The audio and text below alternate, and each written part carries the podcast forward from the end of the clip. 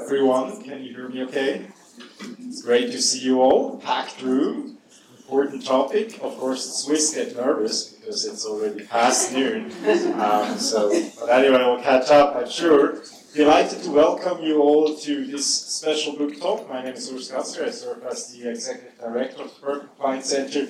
Um, and today we're really pleased uh, to have Nick Couldry and Ulises Mejias here uh, who will talk about their new book. Um, and the book talk is Colonized by Data The Costs of Connection. It's promising to be a very interesting uh, discussion. I had actually the pleasure to read the book. That proud, you know, because uh, usually I'm running around and don't read enough anymore. And one of the uh, good side effects of moderating book talks is actually you're forced to read the book, otherwise you embarrass yourself if you try to ask questions later on.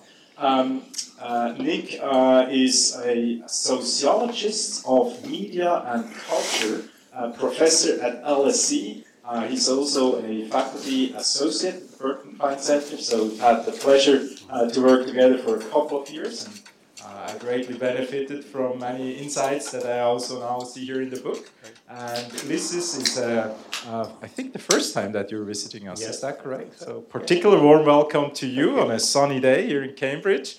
Um, you are a professor of communications at the uh, State University of New York. Is that correct? Great. And the co-author of the book. Um, so we will proceed in three steps. First, we'll have a book talk uh, by um, the authors for about half an hour. Uh, we'll then open up for some comments by a few uh, colleagues from the Berkman Klein Center um, who will share quick reactions, about two minutes. Um, so one thought, maybe one reaction to what uh, we hear. Uh, and then we will open up for discussion. Uh, I have lots of questions myself, but I will save those, I guess, uh, because I'm sure you will have many comments and thoughts too. Without further ado, uh, over to you. I should say this is uh, webcasted and recorded, so please keep that in mind uh, when you introduce yourself and when you ask questions. Thanks for being here. Over to you. Congratulations. Okay. Thank you. Book. Thank you very much. Well, thank you very much, Urs. we're thrilled to be here. Obviously, I'm particularly thrilled to be here, knowing so many of you in the room and also having written and thought a lot of my half of the book right here at the Berkman Center. So it's a special uh, return in a way. Um, what we're going to do, we're going to obviously give you a flavor of the book, which is outside if you're interested in buying it. There are many strands to our argument. We're going to try and condense some of them in half an hour. Um, but all of them really center around a core question, which is a very, very simple question. What is going on with data? Across business and government, society, human life, all of our lives. Something big is going on. We know it. But what is it? Is it, as many people have argued, a new phase of capitalism? There are lots of options there, new phases of capitalism, most famously Shoshana Zuboff's book on surveillance capitalism, which inspired us in its early form of an article, continues to inspire us. We have a lot of common ground. There's a lot to those ideas. However, we want to ask in this book is something potentially even larger going on, if you can imagine that. Not just a stage of the capitalism none of us know how to get out of, but something perhaps even bigger. A new phase in the relations between colonialism and capitalism. Relations that, of course, to summarize a lot of history in a sentence, go back 500 years when we think about how 200 years of colonialism were necessary for capitalism even to get started. That's the question we ask. And we get a hint there might be something colonial going on from this business cliche. Data is the new oil, front page of The Economist two or three years ago. We all know that cliche. We can deconstruct it. It has a colonial air about it. We know about oil. Is it just a harmless business metaphor? Or is it precisely, as we argue in the book, the ideological term that's needed to cover over a huge new appropriation of resource that parallels the original colonialism, the resource of human life itself? And that colonial possibility was hinted at in a scandal that I don't need to say any more about to this audience, the Cambridge Analytica scandal 18 months ago. Christopher Wylie, who opened, spilled the beans, as it were, 18 months ago, a week or two into the scandal, was asked about Cambridge Analytica's nefarious plans to expand their operations into India. He said on Twitter, This is what modern colonialism looks like. The question is, what could that actually mean? So, a central part of our argument is that what we're facing is really an emerging reality, not just a metaphor. The way we use the term data colonialism, it's not really metaphorical. What we're facing is a genuinely new phase of colonialism, which we call data colonialism, that in time will prepare the ground for a new mode of capitalist production, as Nick mentioned, in similar ways in which the original historical colonialism prepared the ground for industrial capitalism. And of course, this will happen while coexisting with historical colonialism and its neo-colonial legacy. I'll come back to that in a little bit. But we do want to be very careful, of course, when we use this term, because it is a sensitive term. Are we in fact suggesting that data colonialism matches the violence, matches the mayhem of historical colonialism? No, but there are continuities that should alarm us. And that's what we're going to be dealing with here. So let me just give you kind of like a basic definition of what we mean by data colonialism. We say it's an emerging order for the appropriation of human lives so that data can be continuously extracted from it for profit. And in order to make sense of this definition, we also need to sort of uh, uh, distinguish between colonialism and coloniality, a concept developed by the Peruvian sociologist Aníbal Quijano. So we could argue that colonialism is over. Yes, nations got their independence. There are no more colonies, per se. But Quijano argued that the legacy of colonialism continues. The heritage continues, of course. And that's what he called uh, uh, um, the coloniality of power. So if we think about economic relations, racial relations today, if we even think about terrorism, it's all kind of uh, uh shaped by the heritage uh, of colonialism. So what we're arguing is that while the modes and the intensities, the scales and the contexts of colonialism are different, the function remains the same.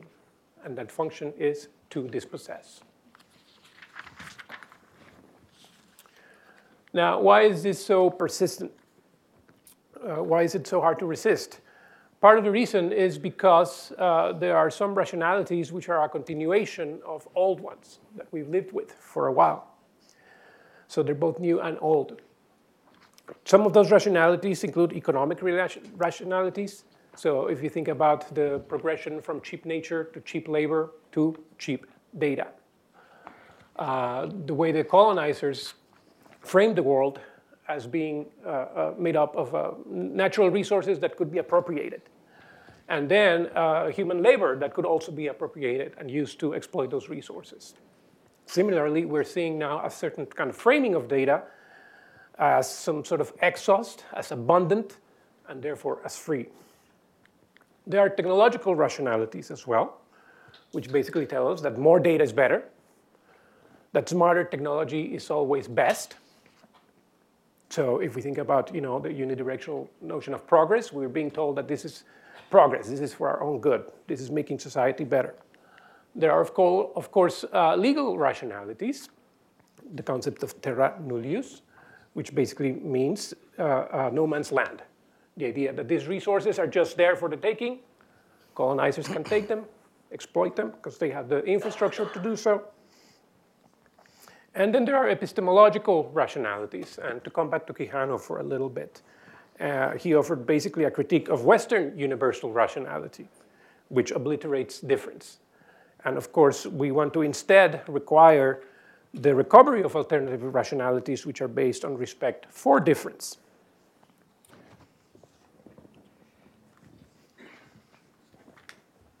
Now, In our book, we want to challenge all of those rationalities. You'll assume that, and we can give you more in the Q&A if you want to know how we do that. But we, let's come clean. We realize that framing what's going on with data in the global north and the global south, everywhere today, as a new form of colonialism is pretty provocative. It's not a comfortable thing, if we're even half right. It's provocative. So we want to anticipate our book's conclusion right here, assuming you do have doubts about this, and summarize what for us are the five main advantages we get from this new framing of what's going on, not just as about capitalism, which of course it still is, but as about colonialism too.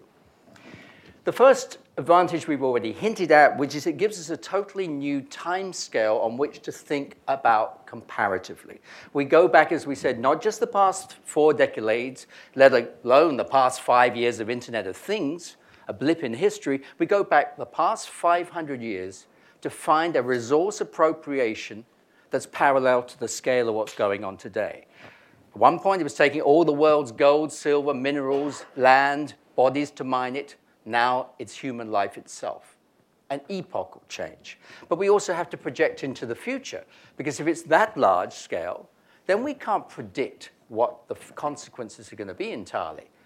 We see some changes already, but remember that it was capitalism that was the main consequence of colonialism, and that took two centuries to emerge. So let's not assume we know exactly where this is going, or where we'll end up, rather. We can see the direction of travel. That's the time scale. Then there's the question of scope, which has changed. Colonialism was a massive transformation, the seizure of everything on the planet.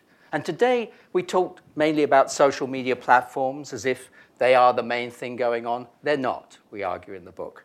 There are much broader and more important things going on. So, for example, the normalization of surveillance in most workplaces, particularly if you're paid less and are more insecure in your job. That's a big trend. The gig economy, exploiting labor through totally new forms that do not know, involve any form of institutional trust. Uber, Lyft. These are radical changes. Logistics, 30, 40 years of changing the business model so tracking every moment in space and time sounds good. You want your parcel to arrive on time, but at the same time, tracking workers. And of course, internal corporate data. IBM, normally regarded as irrelevant to these changes, pointed out in its annual report a few years ago they didn't care about social media because 80% of the important data was internal corporate data. And of course, the Internet Things turns what was just our life into internal corporate data, the smart fridge. So this is expanding too. But it's complicated, as we recognize. There's an external and an internal colonialism going on here. There are profound global inequalities which are rolling out between data supplying countries and data extracting countries. But at the same time, the extraction is going on within the colonizer societies too. So that's a complex dynamic, and we can unpack that more if you want. Two further things are fundamental, which relate to the long term consequences of this new perspective. The first is this will only happen just as colonialism only stabilized and took root through a new social order, a new way of organizing everything that fits together. New forms of dependency, new forms of governance and rule, all of it offered as just convenient, just what we have to do. And finally, echoing the point that Ulises just made, the deeper trend that really took us to the end of the book to see most clearly, underlying the idea of big data as what must happen, is a simply a continuation of the West's claim to know how things should happen, to have a special claim on rationality from a particular point in the world. And this is the relation between power and knowledge that decolonial theorists have been telling us has been unfolding throughout modernity, throughout colonialism. We don't see that if we only listen to the critics of capitalism. Now, how is this social order unpacking? How is it happening? It's happening through something we call data relations, which sounds a simple move, but actually it involves quite a creative use of Marx's social theory. Orthodox Marxism says that capitalism, any big social order, is only reproduced through labor relations, transforming the stuff of activity into something that can be exchanged on a labor market. We want to be creative with Marx. Obviously, he couldn't anticipate what's happening right now. That's absurd to pretend he could have done. But he did have a radical theory of how big scale change happens. And we need to pay attention to what that was. With the help of Moishe Postone, who died last year, who argues that underlying labor relations is something called commodification, making things into exchangeable commodities. And even underlying that is something even deeper, which is abstraction. Abstraction from the flow of human life to something that is exchangeable. What is going on with data? But abstracting, taking from the flow of our life into something exchangeable. This is the deep core of Marx's work that we can use on today to understand how capitalism now has two engines labor relations and data relations, often put together if you're working on the Amazon warehouse floor, both fuse, but they're different. Ordinary life, if this is true, becomes a direct factor of capitalist production. We can never be outside the capitalist machine, or put it more brutally, human life is annexed to capitalism. Through, of course, continuous monitoring of everything we do. We'll come back to the implications for freedom later on, and they're profound. So, just to sum up in an image, every time we click on an app, or rather put an app on our phone, join a platform, or maybe get a new smart device installed in our home, and obviously we want it to work, we have to accept the terms and conditions of data extraction. We enter, we re enter the spiral of data relations. None of us in this room, I suspect, know a way out. Now, what this makes a really even more important point, which is a great, a really big difference from historical colonialism, which again may be troubling you. In the historical colonialism, the resources were grabbed on the basis of no prior social relation. There was no way of negotiating seizing the gold or silver. There were only two options violence and deception. Both were used in rather large amounts in early colonialism. What's different now? Well, the difference is that we've had two centuries of getting used to social relations, which only need to be tweaked a little bit to have a profound impact on the future of history. And that is what's going on. No violence necessary yet. So, who is behind this process? In the book, we wanted to come up with some uh, a term that allowed us to collect all of the players. And so we use the term of social quantification sector. The SQS is basically the industry sector devoted to the development of this infrastructure required for extraction, right? And yes, we wanted to talk about the big players, um, Google, Apple, Facebook, and Amazon, as well as their Chinese counterparts, Baidu, Alibaba, Tencent, and Xiaomi. And what's interesting about these big players is that they're sort of a combination of monopoly and monopsony. They're hybrids.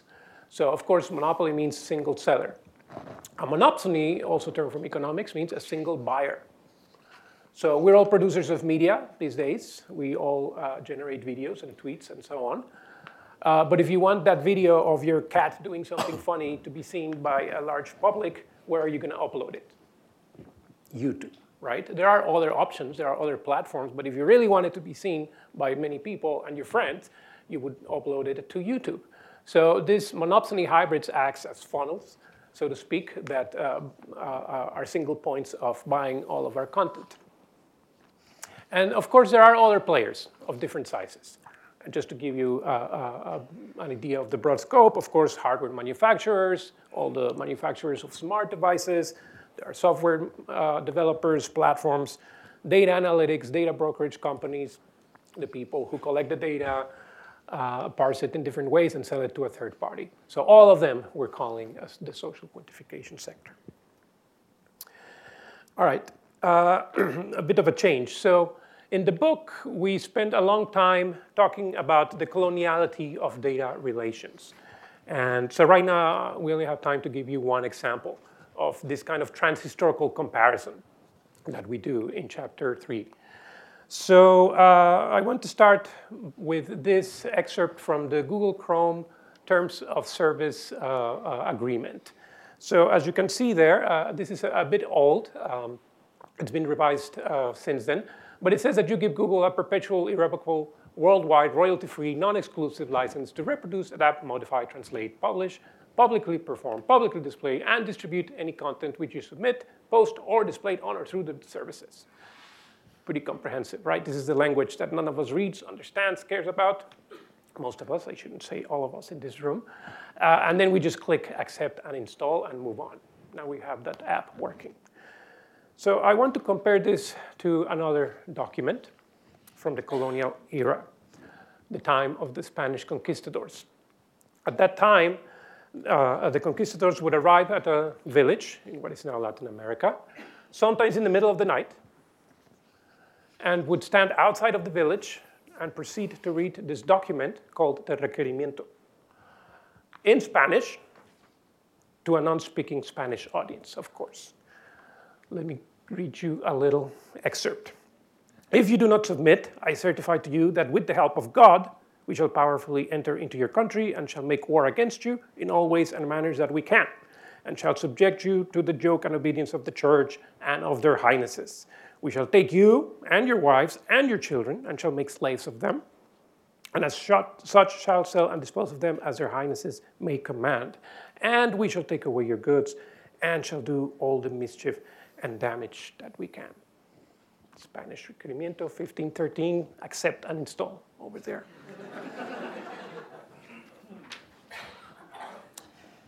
So that's uh, just one example of what we gain from the colonial frame and the historical comparisons that it makes permissible to make new sense of what we are all told we just have to accept, what Kevin Kelly called the inevitable.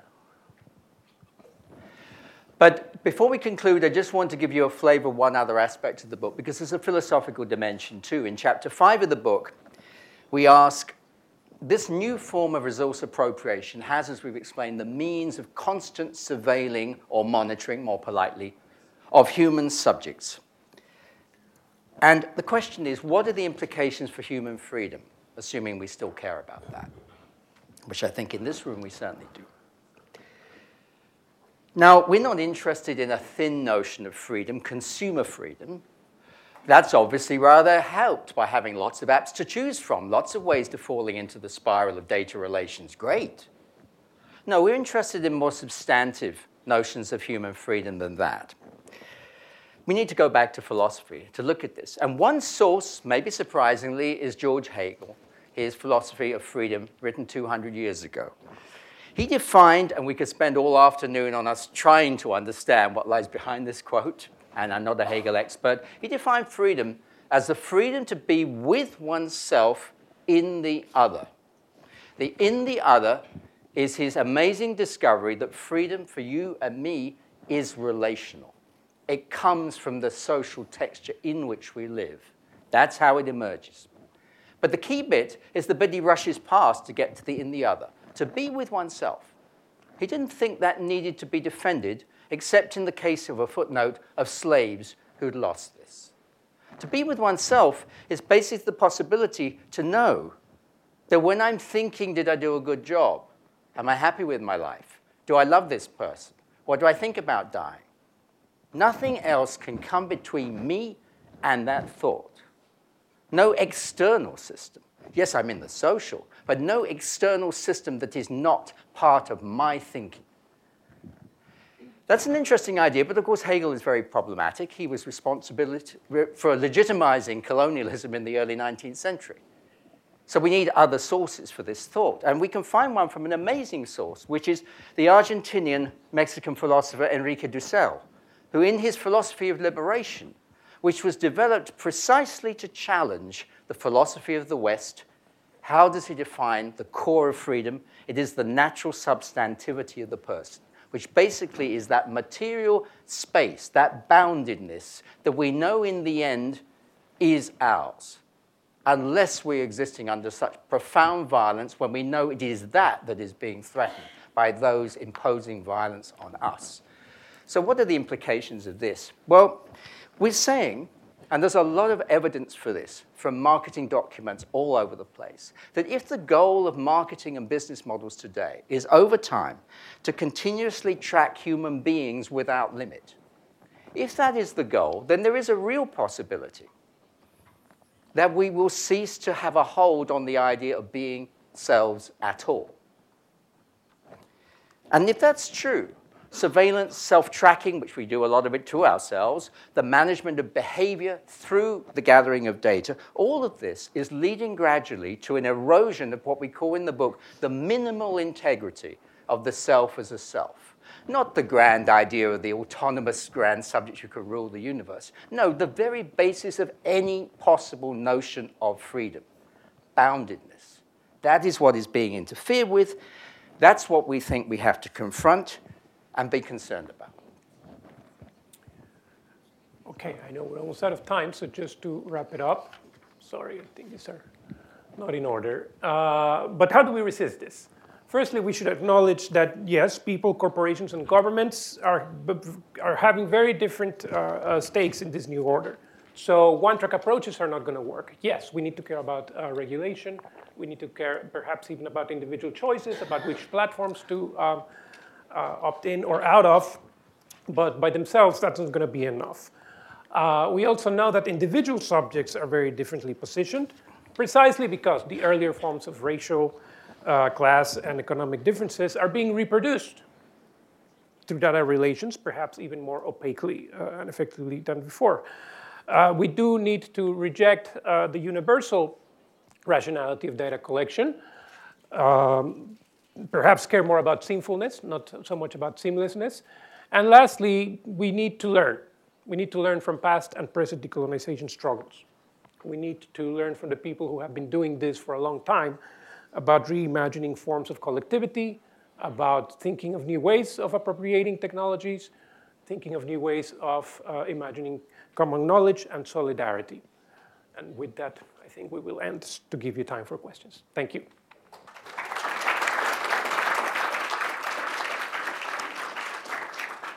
Thank you so much.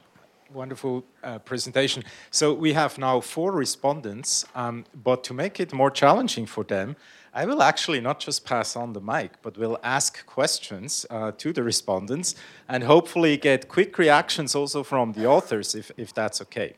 So um, the first respondent is actually uh, Elettra Bietti, who's a SJD student here um, and is also affiliated with the Berkman Klein Center. Elettra, I'm sure you're totally prepared for um, your comments, but let me ask uh, a slightly different question based on the work that you're doing. Uh, in your work, you have uh, looked very closely at all sorts of power asymmetries between individuals and platforms and systems, uh, with a strong focus actually also on, on the data economy and the new world that uh, is described in the presentation and also in the book. Throughout some sort of your research, you have also looked quite carefully at the different terminology and concepts that are used to some sort of describe the problem or the challenge uh, that we are confronted with. And here, obviously, in a very thoughtful and careful way, a new frame, a new lens is introduced the idea of data colonialism. And I was wondering, what's your some sort of initial response? How do you, how do you feel about this analogy or taking you know a previous concept some sort of to the next level? Does that resonate with you? Do you see some sort of um, difficulties with that language or, or that framing? Yes thank you Urs, for this question.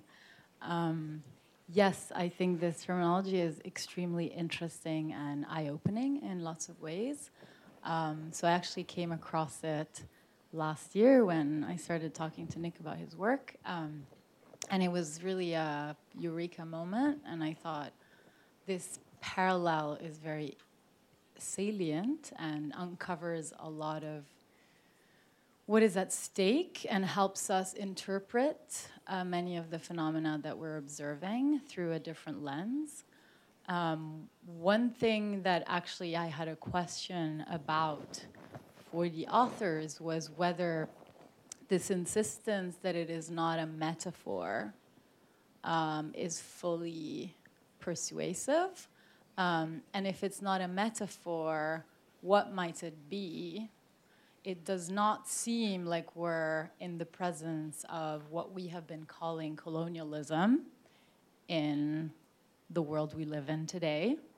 Um, so maybe it's a transposition, it's a form of language that might help us understand things. But is it really colonialism, or do we need to coin a different word? Um, a lot of what I feel about the phenomenon of data is that it's a very sui generis, very specific thing. Um, Shoshana Zuboff says it's unprecedented. Uh, so I think somehow there is something very unprecedented, and using the parallel is super illuminating, but I wonder whether we want to go further than that and say it's a way of understanding a different phenomenon. Mm-hmm. Thank you, Elettra. I think that's a great sure question to, to elaborate on for, for maybe a yes. minute or two. Yes, I, you've really hit the core there. This is what, what we have to get right in doing a serious and risky historical comparison. This book is, a, is we're taking a big risk with this argument. We feel we have to. Uh, the way I'd answer it is that we need to compare like with like. So we're comparing the beginning of this new colonialism with the beginning of the original colonialism.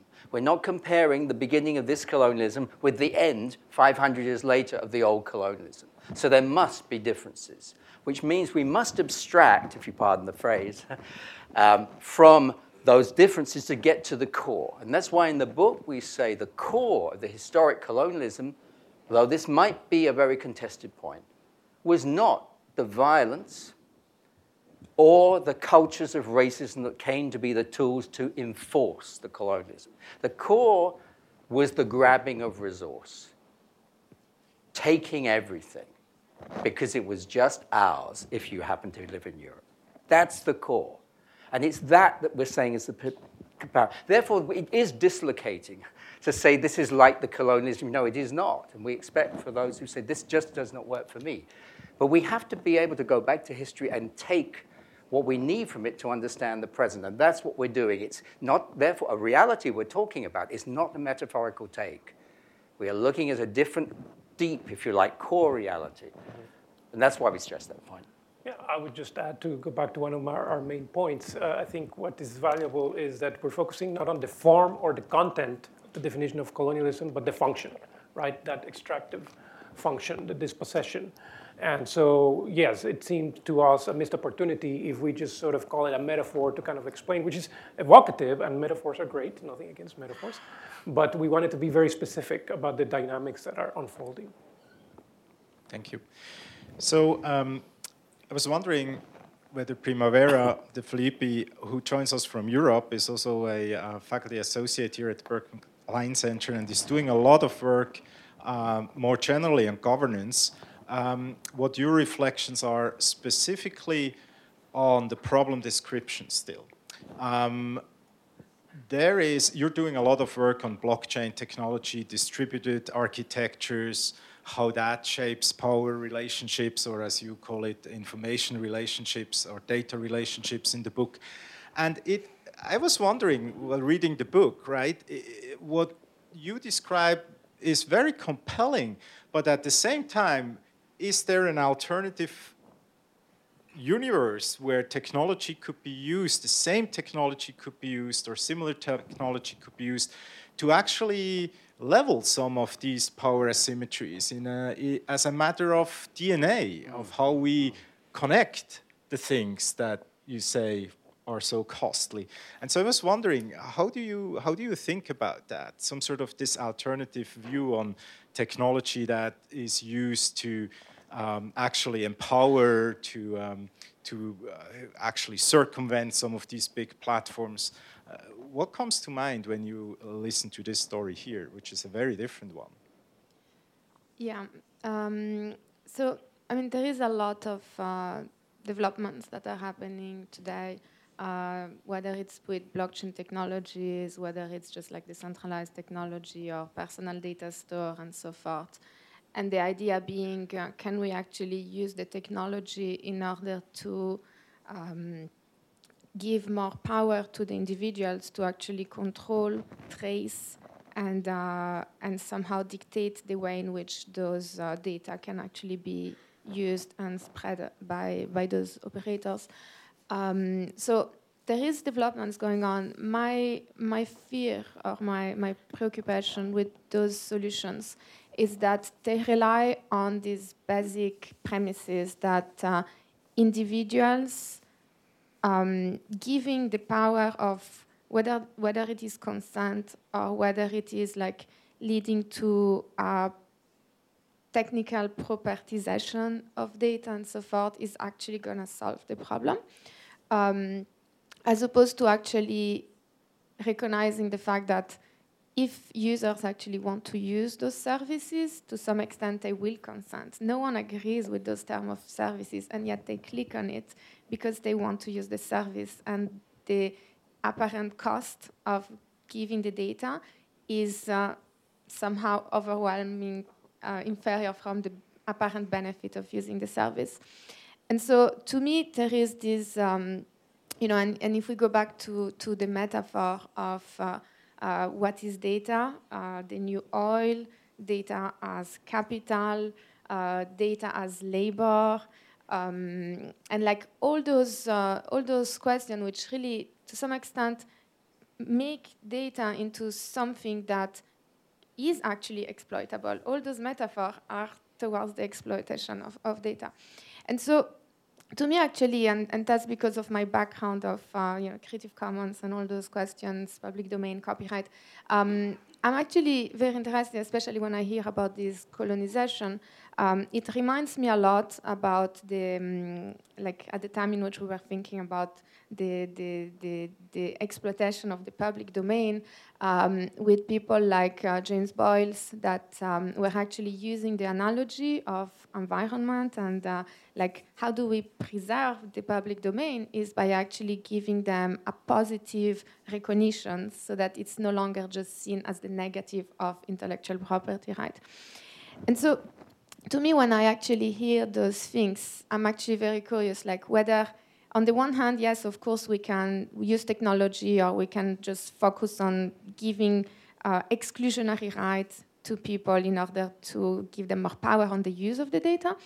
But it seems to me that there is actually one of the fundamental problems of data colonization is that actually those operators which are collecting the data eventually whatever is the correspondence, you can pay user for using the, for collecting the data, but yet they're gonna collect this data, accumulate, aggregate, and create those incredibly powerful data sets, which enable them to then build more value by training their AI or whatever is it that they are doing with this data.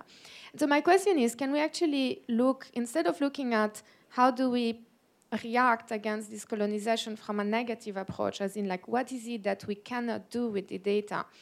Will that make sense to actually take a more positive approach, as in, given the fact that there is this colonization, that there is this like appropriation and exploitation of data, should there be some kind of rights to actually access, for other people to access the value that is generated by those people that appropriated the data? And I think here we can actually think about um, uh, like the data as infrastructure and uh, looking at like antitrust law, where we have like this concept of, for instance, essential facilities, where when there is a particular resource that becomes necessary in order to create added value, in order to create services on top, or in order to train AI and so forth, then, shouldn't there be some kind of obligation, not necessarily to share the data and just spread uh, like personal information around, but actually to provide access to this information that has been the result of colonization so that other parties, including the parties that have been expropriated of their data, can actually benefit mm-hmm. from this expropriation and can themselves have an opportunity to build resources, to build services on top of that. Mm. Thank you, Primavera. May I ask, just to maybe focus a little bit more on the still the problem description. I want to segue into solutions as well in a minute. But uh, we heard a couple of things. Well, there are alternative architectures in there. You also mentioned them in the book. um, that are more decentralized, that try also alternative business models. Mm-hmm. Uh, so we discussed that. Uh, we also heard, you know, people actually may want to use, many of us want to use these services. How do we yeah. deal with some sort of these choices made, made by all of us? Um, uh, briefly mentioned were also legislative frameworks and mm-hmm. protections that are in place. Why is that not enough or even part of the problem, if I read your book correctly? Uh, before we go to the yeah. solution part, yeah, which yeah, I will want to go later. Um, well, I mean, you've raised so many points, and your work on blockchain is very provocative, and I, I think is also very disruptive of certain conceptions of blockchain. So I, I see a lot in common between the way we're working here. There's so much to say. First of all, we are not saying data is bad obviously. I, got here using my new bus app on my phone. The 77 bus is so irregular, it's helpful to have a collective pool of information as where the damn thing is. So I'm happy with that as long as I, it's not gathering other data about me as I use it. So there can be good uses of data. We can imagine cities where information needs to be used well. We need to collect information on the environment and so on and so forth. We're not against that. We want there to be collective use of that data, and so on and so forth. The difficult bit is which where your work on blockchain pushes us to confront is the infrastructure. And whether built into the current infrastructure we have, where it, data is gathered by default, it is used somewhere else by default by those we don't even know. How are we going to disrupt that default in infrastructure? That is very, very different. Certain alternative proposals are great. They exist but they are not enough to challenge, as we said, the whole social order through which a different goal is being achieved. And that's what we need to disrupt the goal. So that's, yeah. that's all right. It's not neither yes nor no, but it's, there's more to say, as it were. Yeah, I would just add, I mean, I know we don't want to go into solutions just yet, but I mean, there's so much to unpack. Uh, and I would just say that I think to me, sometimes I think of data as a new kind of colonial language. And uh, colonized subjects sometimes had to use the colonizer's language to describe their own position, to think about their own uh, uh, identities. I think similarly, you know, we can find productive uses of data so that we don't have to abandon uh, um, um, our apps that help us get through the bus, navigate the bus system. So I think, but there's a similar way in which we can appropriate, uh, just like colonized subjects appropriated the language, we can also appropriate some of these uses. Great. Before I turn it to Sasha with a question, I wanted to briefly follow up with an own question I have that I think nicely connects with the discussion here. I was wondering, in, in the book, you, you make a very compelling argument that yes, some sort of, it starts with data in some sense, the argument, uh, but it goes far beyond data. And, and, Prima mentioned the role of infrastructure, and you also highlight the role of infrastructure. You go beyond infrastructure. You say, well, the description of what's happening here has to do also with social norms and social ordering. It has to do, of course, with economic incentives. Um, you, you point out that uh, there is an entire governance system in place that supports the current trajectory that you're describing. Mm -hmm. And so at some point I was wondering, is this a fundamental critique, not so much of the world of data, this brave new world, but of society as such? How do you draw the boundaries in this book? Is it really a story about data, or is it a mm-hmm. story about where we're headed as, as, as societies?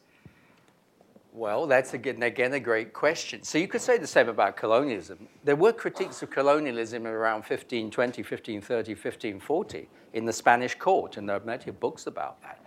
And many people were very uneasy about the grabbing of resource and the killing of bodies that could have become Christian souls. And there's a lot of debate. But anyway, um, nonetheless, in the end, it was resolved in terms of justifying what was going on because a whole new society was being built. So colonialism was both the grabbing of resource and the creating of a new type of colonial society, which we now take for granted. So in the short presentation, we couldn't touch on chapter four of the book, which is uh, a difficult chapter because we had to confront a very difficult analytic problem. Because if it's true that data is both value, something from which value can come, and knowledge, information, the same two together, fused, That is, again, a new phase in human history because in the past, knowledge has always been sellable, valuable, contributing to business, but it's not literally been the same thing as economic value. But with data, it starts to be fused. And that has an implication for society. Because even if we have critical views of society, we rethink it, we reinterpret it, we have to do it on the basis of a shared coinage of knowledge, common knowledge. And what if that coinage is changing? That's the question we asked in book in chapter four. The coinage is changing because it's deriving more and more from privately accessed, privately processed data sources rather than public sources such as statistics, censuses, public debates about the meaning of those, and so on. And that's a big change. So society will change. Our very idea of social science is in the course of changing. And again, protecting that is part of what we have to protect if we want to resist data colonialism. Yeah, I think that's a great point, Urs. And I think we need to think of colonialism as a partnership, a collaboration that involves all aspects of society. It's not just the extractive processes done by corporations, the mining, etc. It does involve all of society. And uh, uh, in that uh, respect, uh, we have been thinking lately, after the book was finished, about how, for instance, uh, Frantz Fanon defined the psychopathology of the colonized subject, right? Colonialism creates a particular kind of subjectivity and neuroses. And so we can equally start to think about the neuroses that colonialism is creating, uh, data colonialism is creating in terms of the anxiety, in terms mm-hmm. of the mm-hmm. depression, mm-hmm. in terms of the narcissism, uh, the changing cognitive processes. So obviously it's having uh, uh wide repercussions. Thank you. So moving, let's assume we, we agree on, on roughly on the problem description that there is a pretty fundamental problem. Uh, I also feel there's a sense this is a helpful lens through which to analyze uh, the problem using the concept of uh, colonialism. Um, now, what are we going to do about it? This is chapter six in your book. Um, but before we give you a chance to, to share some of your ideas, I want to turn over to Sasha Costanza Chock, who's uh, over at um, the MIT. And Sasha, this is a complex problem that's described here, where data, uh, capitalism, uh, governance structures, incentives, how we live our lives, all together are in an interesting and complicated way part of the problem description. And I was wondering, you you have deep insights into what seems to me is necessary to make a change here, which is movements, where you know activists, designers, thinkers, builders, doers come together and and really challenge the status quo and help to imagine an alternative future. So I was wondering, given your work and and experience in in studying movements, but also, you know, taking action yourself. What's needed if we want to uh, create an alternative to the world that's described here as a trajectory? That's a very simple question, I confess, but uh, I'm sure you will you'll have thoughts on it. Well, that's an easy one, um, before I get to that, I did want to put a little um, parenthetical note in here.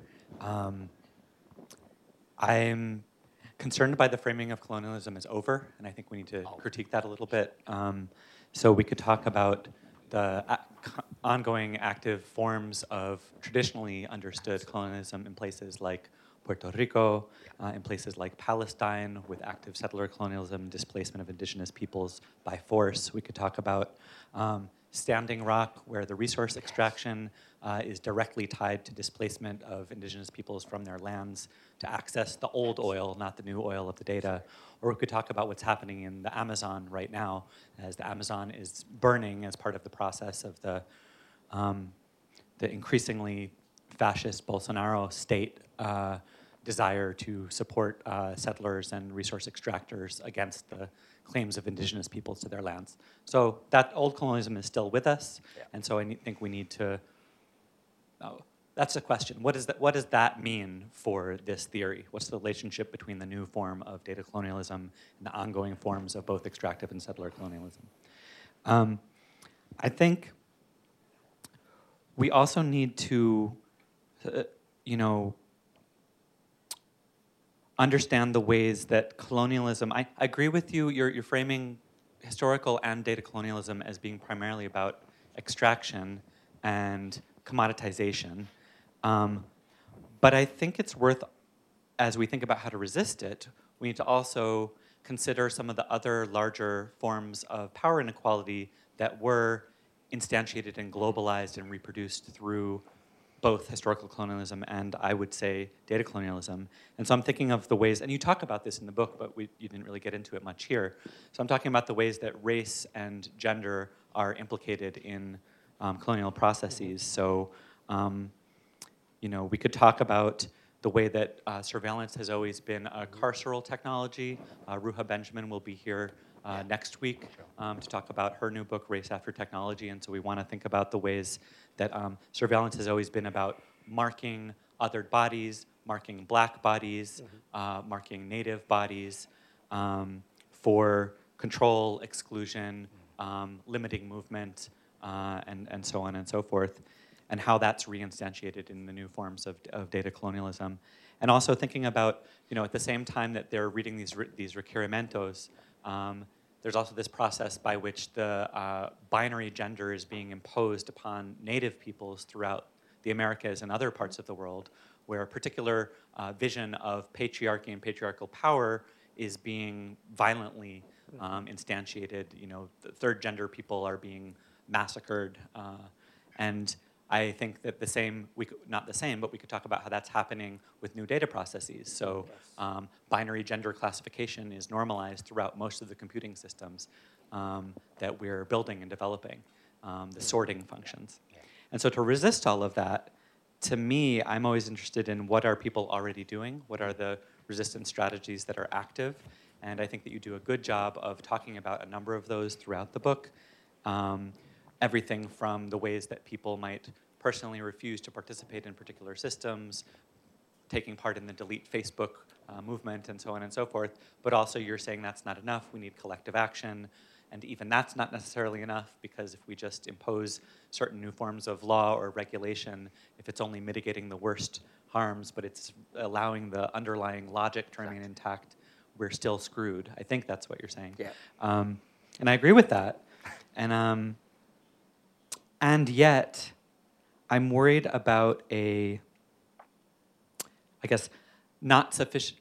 We don't, we don't want to impose new binary logics on people's resistance strategies and say, um, you know, deleting Facebook is useless. It's not useless. It's a micro instantiation of, I think, people's resistance to these processes that you're describing. So yes, it's not enough, but is it not what we need? I wouldn't necessarily say, say so.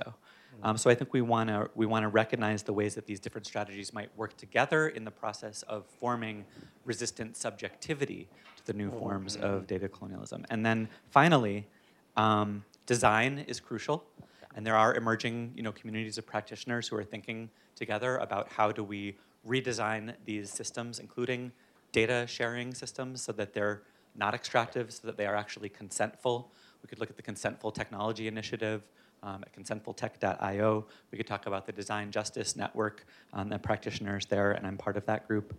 Um, we could talk about the Decolonizing Design uh, group mm-hmm. uh, that's developing both theory and practice on how to do some of this stuff. Um, and my last point on that would be we want to be careful of the emerging explosion of seemingly resistant groups, organizations, and discourses. So there's a there's a lot of talk right now about AI ethics.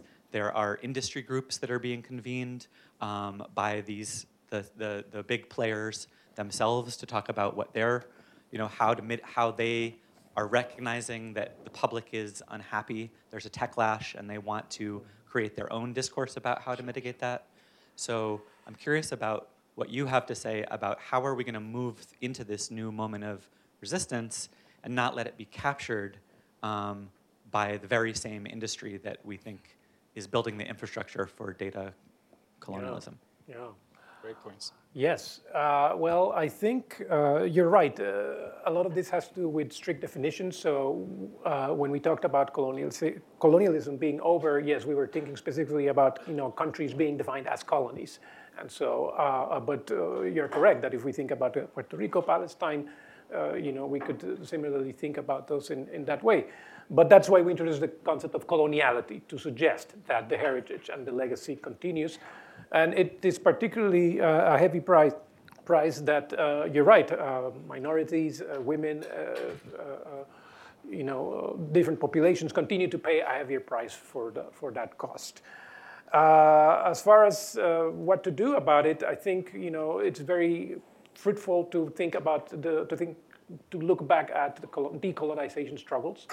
And you're right. Maybe uh, uh, we do. We are critical that maybe the individual choice to leave Facebook fits into this model of you know the liberal subject as being able to uh, act on a particular choice. We are critical of that.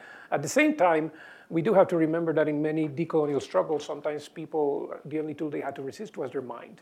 So, you know, even with their bodies, they could not resist. And sometimes the colonial struggles happened, you know, by resisting with your mind. So we do need to, we want to keep open all of those different possibilities. Yeah. And just very briefly, because I know we, we have another respondent, you made so many great points, but the core of it is when we're saying dropping off Facebook or Twitter or whatever is not enough, we are not saying that's necessarily a bad thing or you mm-hmm. shouldn't do it. We are saying let's not confuse the part with the whole. Facebook is a small part of the whole.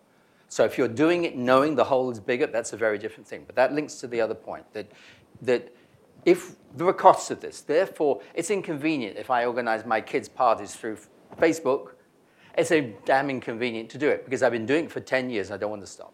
That means we have to help each other do it, which means the acts have to be not acts of individuals, but in a solidary form, helping each other carry the costs of connection. That's the beginnings of something, but we, we don't claim to know what that something is going to become if we start acting that way. That will be arrogant. And we, we just want to light the touch paper and start to see what would happen if we thought about resistance differently. Great, thank you. So we have about 15 minutes left. I know some people have to go and take classes, um, but we will open up for Q&A in just a second. But uh, Juan Ortiz Freuler, you're uh, with uh, the Web Foundation. You're a policy fellow there. You're also affiliated with Berkman Klein. When I read this final chapter about solutions, the first thought I had, oh, there is a new social contract that we need. And the uh, Web Foundation is actually making a tremendous effort, and you're deeply involved in bringing together all these different stakeholders that you mentioned that are some sort of part of the problem to also become part of the solution. So I was wondering, particularly also your own work and perspectives, how do you, how do you think about that? Um, and if I looked by, uh, uh, back at the uh, principles of the new social contract for the web, actually it re-emphasized we need more connectivity for everyone. So it's some sort of an interesting tension. It's a movement, yes, a new social contract, yes, so similar spirit, but with different principles. How do you reconcile these two possible pathways forward? Great question. Um, so I think when the web was built, it was built with this idea of the commons that perhaps Primavera was, was signaling. It was built by academics that understood that they had control over knowledge and wanted that knowledge to be available to others. I think in, in the past couple of years, particularly perhaps the 10, 15 years, things have radically changed and the way data is being processed um, has changed and the, web perhaps hasn't accommodated those new spaces, and those new spaces have been taken over by apps and actors that have other purposes, which is perhaps the extraction of, um, of life. And that's where I think that the book is, is super powerful in that it provides language to speak about these things that didn't exist or weren't visible 15, 20 years ago. And when we have conversations within the contract for the web, I see that the discourse has changed. Even when you sit down with a company, uh, the starting point perhaps now is GDPR, whereas a year ago GDPR was insane. Now you can say this is a starting point, and we want you to do more on this and this and that. And, and I see that uh, these types of, of initiatives that provide language for us to move the discourse forward and to take control over our commons, I think is, is fundamental. And the, the question perhaps is also when, when we had colonialism or when we thought about capitalism, it often created these dichotomies, right? The capital, labor, yeah. uh, north, south. Uh, when, when we think that this is an expansive move, and now the human body, every human body, is part of the extraction. What's on the other side? How can we? I mean, we need a, a something around which to coordinate uh, a rallying call to identify who our friends are, and perhaps who who should be called out. But when everyone is part of the extraction, who is on the other side? Or is it that the Silicon Valley leaders don't give their kids phones, and so they're not part of it? Very good point. Great Who's on the other side? Well, at- at no point in the book do we say there's a there's an evil corporate uh, capitalist conspiracy, and we know the guys, and let's get outside. And they, there there is one, but that's not our target in this book. We're looking at because last week uh, Meredith Whittaker was outside Palantir's house and so on. Well, let's assume, let's say that's a given. That's going on. That's bad. But there's a much bigger thing that humanity has fallen into. We're looking at profound side effects on many, many levels, interacting to create an order that no one exactly planned, although now some people are claiming they planned it because they want credit for it. So it's very difficult. We're very inspired, by- and we have a huge respect for what you're doing at the Web Foundation. Uh, the early versions of it inspired our conclusion. Obviously, we didn't know what you've done most recently. Um, because of the spirit in which you're doing it, the collaborative spirit, bringing people together, thinking, saying we, humanity has a problem. That's exactly the sort of register in what we want to raise our concerns to. I think we have sort of two concerns with the proposal you have at the moment, which I've shared with you privately. Uh, one is uh, going back to the infrastructure area. It's incredibly difficult to separate out my data my photos, my, my tracks, and so on, from the, all forms of other data related to me which are being used to exploit me or to discriminate against me. There's a whole darker zone which I'm not convinced data portability can get to for structural reasons. Um, that's, that's the main worry, but there's also a moral one that I didn't see in your proposal. Um, any if you like, philosophical uh, interruption. I think there were some forms of data extraction going on today, and uh, on the Amazon factory floor, for example, constant tracking of human beings so they literally cannot move without being tracked. I find that inhuman.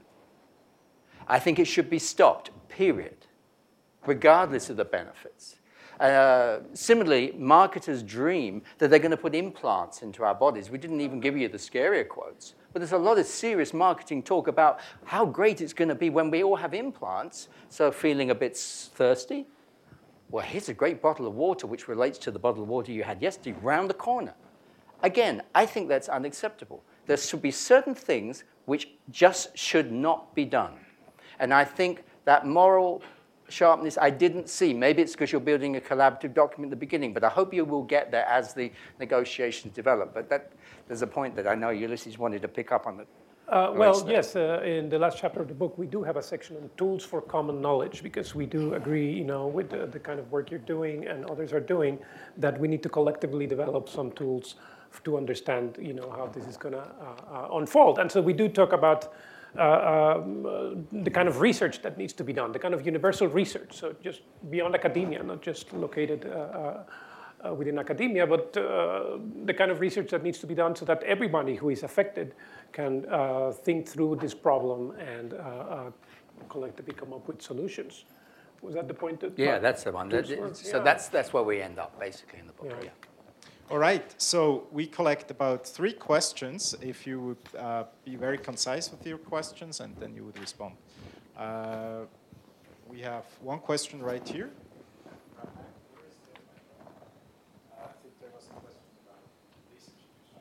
Uh, how you doing? Um, I'm Joshua Adams. I'm an assistant professor at Salem State. Um, I'm writing a, a chapter on digital ethics, um, uh, Google searches, digital colonialism. Um, I'm assuming maybe I should change it to data colonialism. Um, but my, my question was, um, where do you see uh, search engines and search optimization in this process in the sense of uh, search engine optimization um, incentivize a certain uh, ownership over the digital representation of uh, you know things. Um, hi, uh, Dan Skarnecchia, um, humanitarian researcher at HHI, and um, I want to know how optimistic you are about that potential for for positive social change coming out of this. You know, coming from the discipline I'm coming from, I'm thinking about you know the laws of war, which did have a lot of negotiation going around the ending of colonialism, and the implementation of some of that was only possible because the previously entrenched powers were extraordinarily weak after sort of a after the Second World War, which you know had you know was just a, a global fracturing uh, of power. And you know, do you have an optimistic view of the possibility of those solutions without that sort of disjointment? Minerva Rivas, a visiting fellow at the Petrie Flom Center from the University of Geneva. And my question is also, I really uh, enjoy your talk and I'm looking forward to read the book. And it's on the unintended consequence of colonialism. Like, for example, health-wise, half of the indigenous population in the Americas die because of the flu rather than violence. And in that sense, what are the unintended consequences that we can that you can see now and how we can act upon them?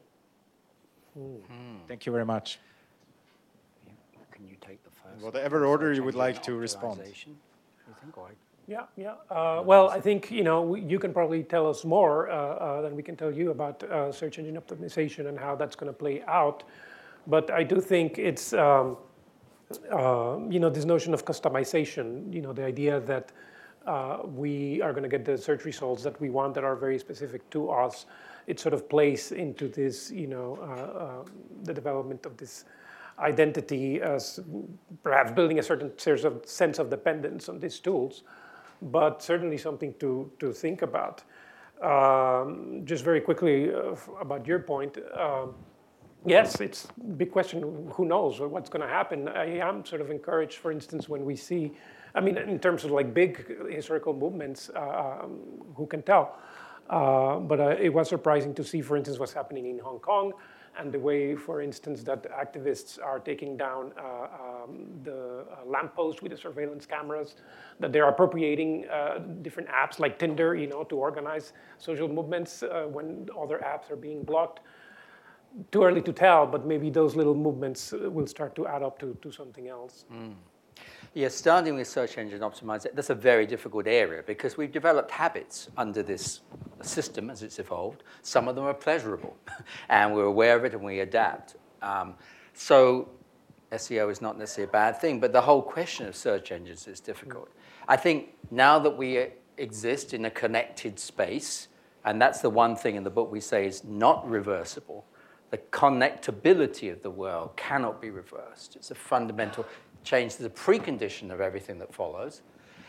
Then, how do we live in that? Something like a search engine is clearly necessary. We want to know what is out there to be connected with, how it can be funded. Could we imagine a publicly funded search engine that had sufficient scale to give genuine benefits and not exclude those who weren't uh, visible in its light?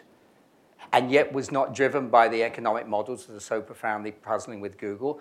That's a massive open question for policymakers who are, we don't have those skills. That's a massive collective problem for the next uh, 10 years. So it's a really difficult area, but I just want to emphasize our book. Uh, the one area that we absolutely see as strong allies is critical data science, the work being done on algorithmic ethics, all of this, particularly around issues around race. This we take as a given, as an essential ally for this argument, and we don't repeat it, therefore, in the book, but we take it as a given because this is part of the alliance that has to be uh, built. Um, on the question of um, are we optimistic? Um, I think we would have to answer that individually because we're different people with different views of the world. And that's been one of the amazingly exciting things about writing this book together and bridging that.